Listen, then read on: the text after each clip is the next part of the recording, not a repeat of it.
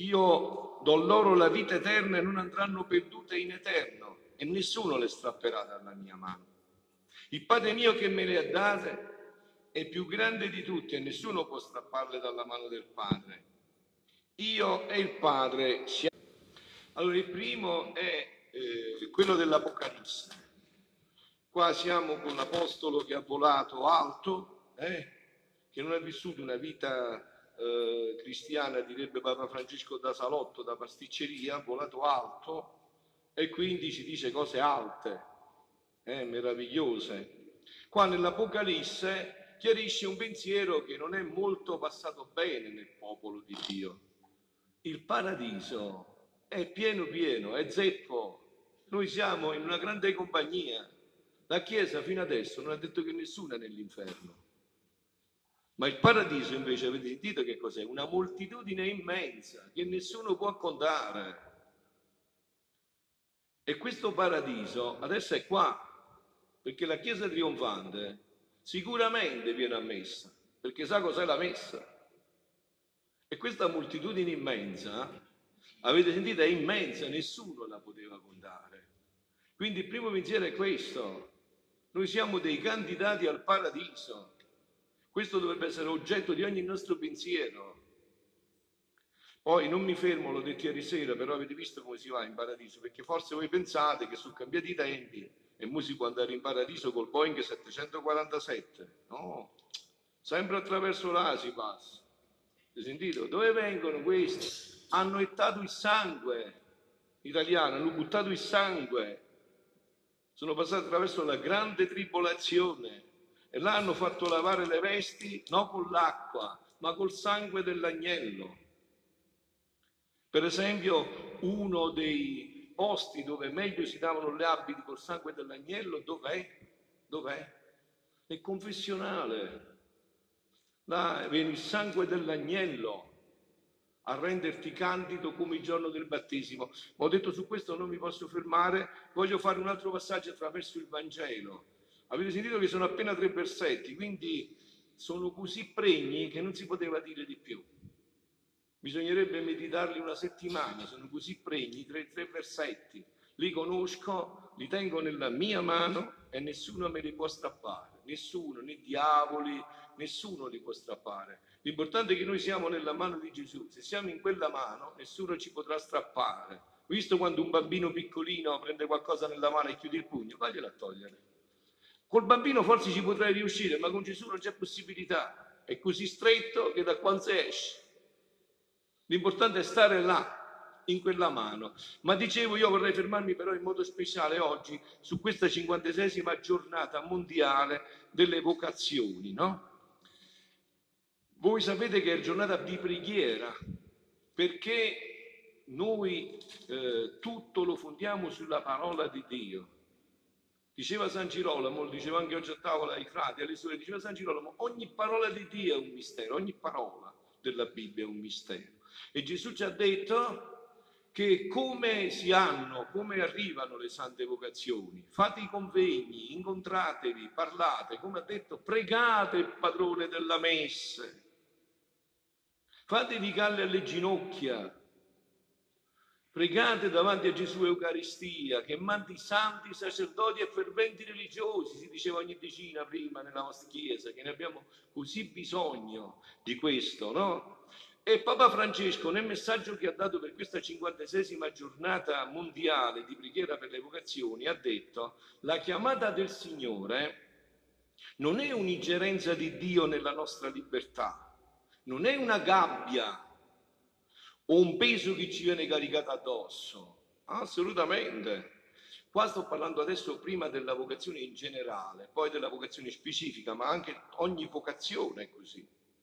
La vocazione matrimoniale, la vocazione al sacerdozio, la vocazione alla vita consacrata non è una gabbia, non è un peso che ti viene caricato. Al contrario, dice, è l'iniziativa amorevole con cui Dio ci viene incontro e ci invita a entrare in un progetto grande, meraviglioso, in un progetto meraviglioso quale, del quale vuole renderci partecipi. Vedete, Dio, dove stanno qua? Io non so come si chiama, quelle rose là, Dio non le sa fare. In natura esiste la rosa selvatica, ma quella là la fa l'uomo e Dio insieme. Dio ti vuole collaboratore. Vuole che tu collabori con lui. Pensa un po' a che ti ha chiamato. Collaboratore. Collaboro con lui. Questo è il disegno di Dio. Al contrario, è l'iniziativa amorevole con cui Dio ci viene incontro a entrare in un progetto grandioso, dal quale vuole renderci partecipi, prospettandoci l'orizzonte di un mare più ampio e di una pesca sovrabbondante. Il desiderio di Dio, infatti, è sempre Papa Francesco, infatti è che la nostra vita non diventi prigioniera dell'ovvio, non si trascini per inerzia di abitudini quotidiane e non resti inerte davanti a quelle scelte che potrebbero dare significato. Il Signore non ci vuole, non vuole che ci rassegniamo alla giornata pensando che in fondo non c'è nulla per cui valga la pena di impegnarsi con passione, mettendoci il cuore dentro. Diciamo, ma no, invece visto che qua c'è una moltitudine che questo l'hanno fatto, e impegnarsi con passione e spegnendo l'inquietudine interiore di cercare nuove rotte per il nostro navigare. La vocazione, insomma, dice Papa Francesco, è un invito a non fermarci sulla riva con le reti in mano, ma a seguire Gesù lungo la strada che ha pensato per noi, per la nostra felicità e per il bene di coloro che ci stanno accanto. Quindi hai capito? Se tu rispondi alla chiamata di Dio nella tua generazione, tu ti porti dietro tutta la generazione passata e rilanci tutta la generazione futura. Se tu rispondi a questo disegno meraviglioso, ti porti dietro tutta la generazione passata e rilanci tutta la generazione futura. A questo disegno meraviglioso che Dio ha su ognuno di noi perché è personalissimo. Né mai c'è stato né mai ci sarà un altro come me e come te. Non c'è più questa possibilità, sei unico in questo disegno eh, straordinario, meraviglioso di Dio. Quindi il Papa pochi giorni fa, in una delle omelie a Santa Marta, aveva detto che la Chiesa non deve aver paura delle novità, ma deve stare attento che siano novità vere, non false. Papa attinge a un grande eh, grande mistico, un grande padre, si chiama San Vincenzo de Lernis, un grande santo che ha parlato dello sviluppo del dogma, eh? però anche il Papa, io sto cercando di farglielo arrivare anche a lui, speriamo che arrivi, non conosce questo dono che già è stato dato alla Chiesa, di questa novità che è una meraviglia in tutto, che completerà tutto e in cui i sacerdoti sono proprio i nuovi apostoli di questo regno della divina volontà. Il regno della divina volontà, quello di cui Gesù parla a questa serva di Dio, alla mistica Luisa Piccarretta, che io ormai parlo da anni, no? Il regno della divina volontà non è un progetto aggiunto, non è qualcosa che è stata aggiunta, non è un nuovo decreto, no, no, è un, se, è un, non è un progetto aggiunto in un secondo momento, no, da parte della Santissima Trinità, no, no, è il compimento di un progetto di Dio che vede nella creazione l'inizio, l'origine. In Genesi c'è tutto scritto, là c'è l'origine. Vede nella creazione l'origine e nell'incarnazione e nella redenzione il vertice, l'apice e nella conoscenza di questi scritti del Fiat Supremo il pieno compimento di tutto questo. È Gesù stesso che rivela questo a Luisa. Gesù stesso e sottolinea la continuità tra il regno della divina volontà, quello che vi ho detto tante volte e vi invito a riflettere. Voi chiedete ma non conoscete e quindi chiedere senza conoscere è come non chiedere. Che cosa pensate quando dite venga il tuo regno, sia fatta la tua volontà come in cielo così in terra? Che cosa pensate? Che cosa pensate quando chiedete venga il tuo regno, sia fatta la tua volontà qua in terra come si fa in cielo? Cosa pensate di questo? È Gesù stesso che nel rivelare questo grande progetto Luisa sottolinea la continuità tra il regno della divina volontà, la creazione e la redenzione. Sentite, sentite, figlia mia, Tutte le mie opere si danno la mano. Questo si vede che è opera di Dio. Infatti, come disse Gesù ai scribi ai farisei, io non sono venuto a cancellare, ma sono venuto a portare a pieno compimento. Infatti noi cosa leggiamo? Una lettura dell'Antico Testamento e l'altra del Nuovo Testamento, per dire questo completa quello. Questo completa quello che si diceva, adesso è arrivato, si realizza. Si danno la mano e questo è il segno che sono opere mie, che una non si oppone all'altra. Anzi, sono tante legate tra di loro che si, che si sostengono a vicenda. Tanto vero che dovendo formare il popolo eletto, da cui doveva nascere il futuro Messia, formai da quello stesso popolo il sacerdozio, sta parlando del sacerdozio dell'Antico Testamento, il quale istruiva il popolo e lo preparava alla redenzione. Vi ho detto tante volte, come mai questo popolo così marturiato da cui noi veniamo, no? Perché vi ho detto tante volte, senti il sangue ebreo, penso che lo sentite anche voi, no? Come mai questo popolo così marturiato non ha mai crollato. Aveva la speranza, deve venire il Messia, verrà, deve venire. Non ci sarà nessun Nabucodonosor, non ci sarà nessuna, eh, eh, nessun, nessun desilio che potrà bloccare, verrà. Se noi avessimo questa speranza, questo regno verrà, non c'è dubbio, è decreto di Dio. Se fossimo animati da questa speranza, anche noi canteremo tanto il bene che mi aspetto, che ogni pena mi è diletto. C'è la speranza, quindi dice, lo preparava al gran bene della redenzione, diedi loro leggi, manifestazioni e ispirazioni sopra le quali venivano formate le sacre scritture, chiamate la Bibbia, sta parlando dell'Antico Testamento, e tutti erano intenti allo studio di esso. Onde con la mia venuta sulla terra io non distrussi le sacre scritture, anzi le appoggiai, e il mio Vangelo annunziato nulla si opponeva ad esso Nulla. Anzi, si sostenevano in modo mirabile a vicenda e col formare la nuova chiesa nascente formai il nuovo sacerdozio, il mio, quello in cui ci sono io come sacerdote, no? Sacerdote cattolico, i quali non si discostano né dalle scritture, dall'Antico Testamento né dal Vangelo. Tutti sono intenti sopra di essi per istruire i popoli. E qualcuno che non volesse attingere da questa fonte salutare si può dire che non mi appartiene perché esse sono la base della mia Chiesa. È la stessa vita con la quale vengono formati i popoli. Ora, ciò che io manifesto, che io vi sto annunciando, è che è già patrimonio della Chiesa. Ciò che io manifesto sulla mia volontà è che tu ricevi, si può chiamare il Vangelo del regno della divina volontà.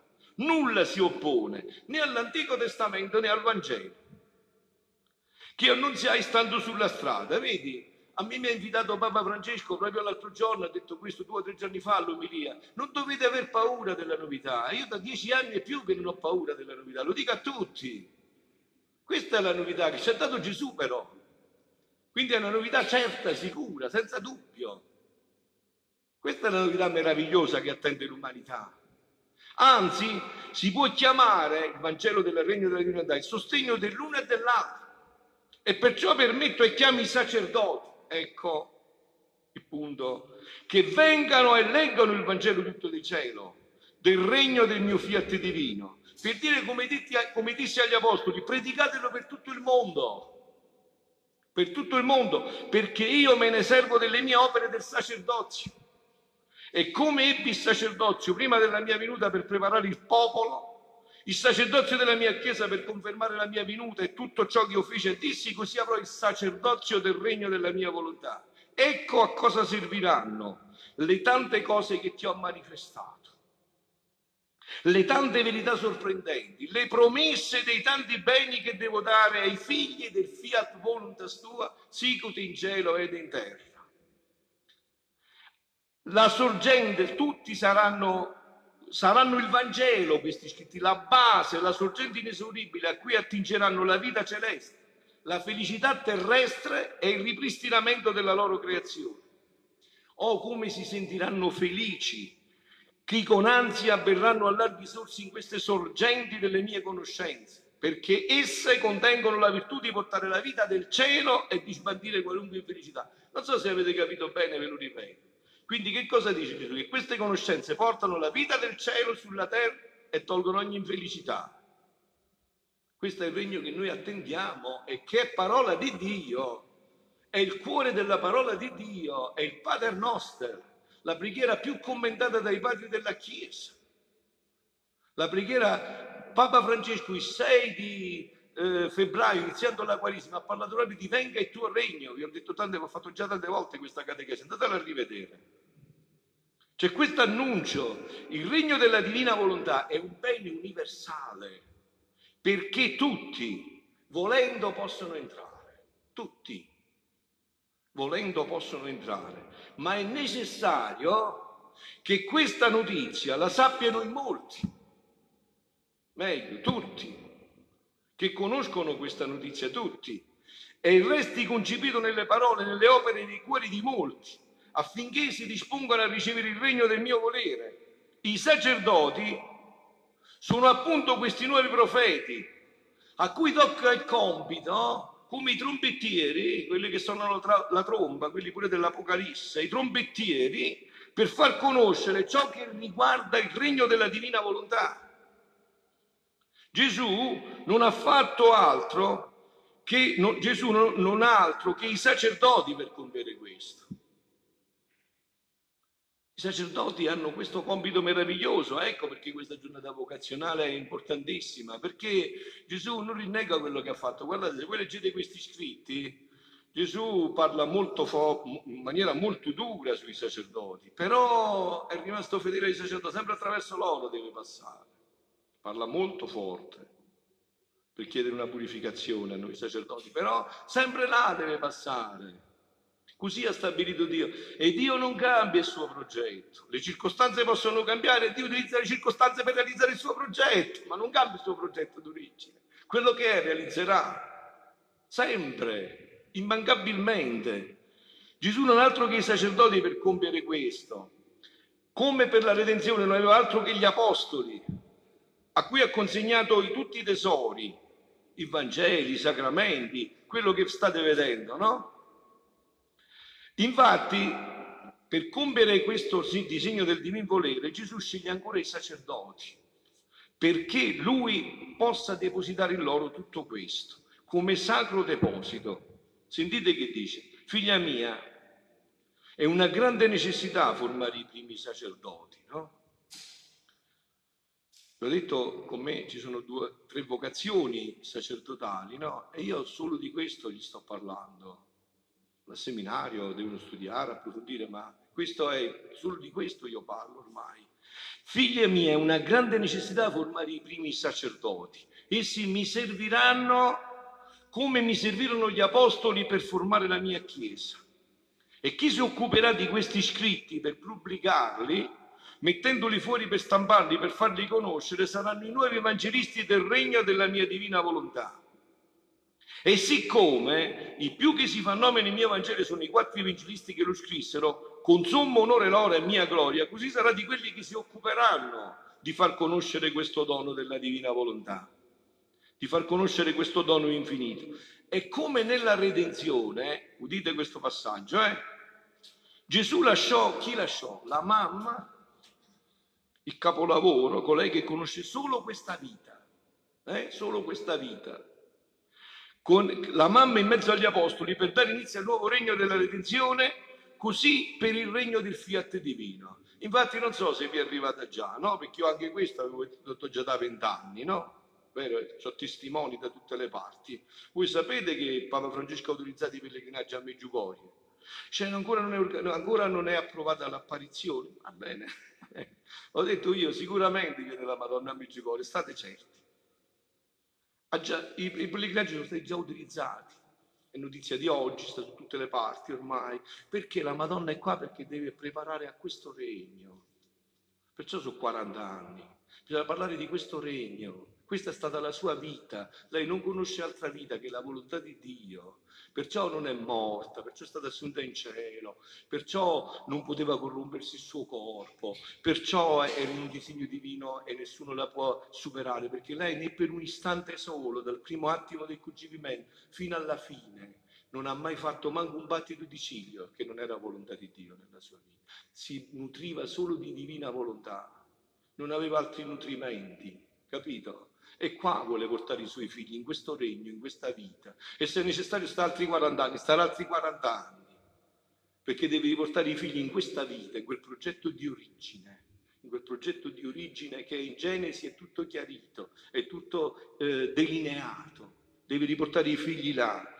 E quindi non bastò. Quindi tutto questo, il compito del sacerdote però, non è solo quello di far conoscere questo dono, ma di viverlo prima lui, di viverlo prima lui, di cercare di vivere in tutti i modi, perché oggi, grazie a Dio, dopo tanti anni eh, che ho iniziato, adesso si fanno tanti cenacoli di preghiera, tanti incontri, forse anche troppi, ma adesso è il tempo di viverlo, di iniziare a vivere questa vita, perché questa vita freme, vuole ritornare nella nostra vita. Ecco perché c'è bisogno di farla conoscere.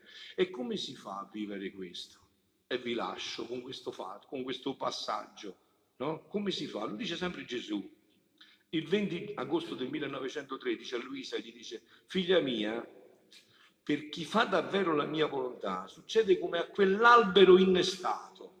Hai visto l'albero, un albero che viene innestato? Eh? A noi quando è successo questo innesto? col battesimo, no? Col battesimo non sono io più che vivo, è Gesù Cristo ormai che vive dentro di me. Perciò ci chiamiamo cristiani, alter Christus. Non c'è pericolo di superbia, di vanagloria. No, perché se hai coscienza di questo, sai che solo se sei nulla ti può occupare il tutto. Se c'è una briciola di te, il tutto non può occuparti completamente. Quindi c'è il rischio, non c'è il rischio di vanagloria, capi? Qua non c'è proprio rischio, dalle altre parti c'è il rischio. Qua non c'è il rischio. Qua se vuoi entrare in questa vita, devi entrare completamente nudo, non solo fuori, ma soprattutto dentro. Completamente, se no non puoi entrare, c'è più altra strada, c'è passaggio, è tutto bloccato, è tutto divieto d'accesso. Quindi, innestato, che la forza dell'innesto tiene virtù di far distruggere la vita dell'albero che riceve l'innesto. Infatti cosa ha fatto l'innesto del battesimo? Ha distrutto la vita del peccato, ha tolto il peccato originale. Sicché non più i frutti, le foglie del primo albero si leggono, ma quello dell'innesto. E se il primo albero dicesse all'innesto, voglio ritenermi almeno un piccolo ramoscello per poter dare anch'io qualche frutto per poter far conoscere a tutti che esisto anch'io. L'innesto direbbe, tu non hai ragione più di esistere dopo che ti sei sottomesso a, rive- a ricevere il mio innesto. Il capolavoro dell'umanità, lo splendore dell'umanità, la mamma nostra, Maria Santissima, come si canta? Ha guardato il niente della sua serva e perciò tutte le generazioni la chiameranno beata chiameranno beato la divina volontà in lei. E concludiamo. Tu non hai ragione più di esistere dopo che ti sei sottomesso a ricevere il mio resto. La vita sarà tutta mia. Così l'anima che fa la mia volontà può dire, eh, la mia vita è finita. Questa è la bellezza della vita. È finita. È finita, la mia vita è finita. Non più le mie opere usciranno da me. Ah, che libertà. Non più le mie opere usciranno da me, i miei pensieri, le mie parole, ma le opere, i pensieri e le parole di colui di cui la volontà è mia vita. Di cui la volontà è mia vita. Così cantava mamma e così devono andare i figli. Se sono veri figli della mamma, cantano quello che canta la mamma, perché la mamma gli ha insegnato questo canto. Sicché io dico a chi fa il mio volere, dice Gesù, tu sei vita mia, sangue mio, ossa mie. E per questo abbiamo bisogno del sacerdozio, però. E per il sacerdozio c'è bisogno delle preghiere. Siano lodati Gesù e Maria.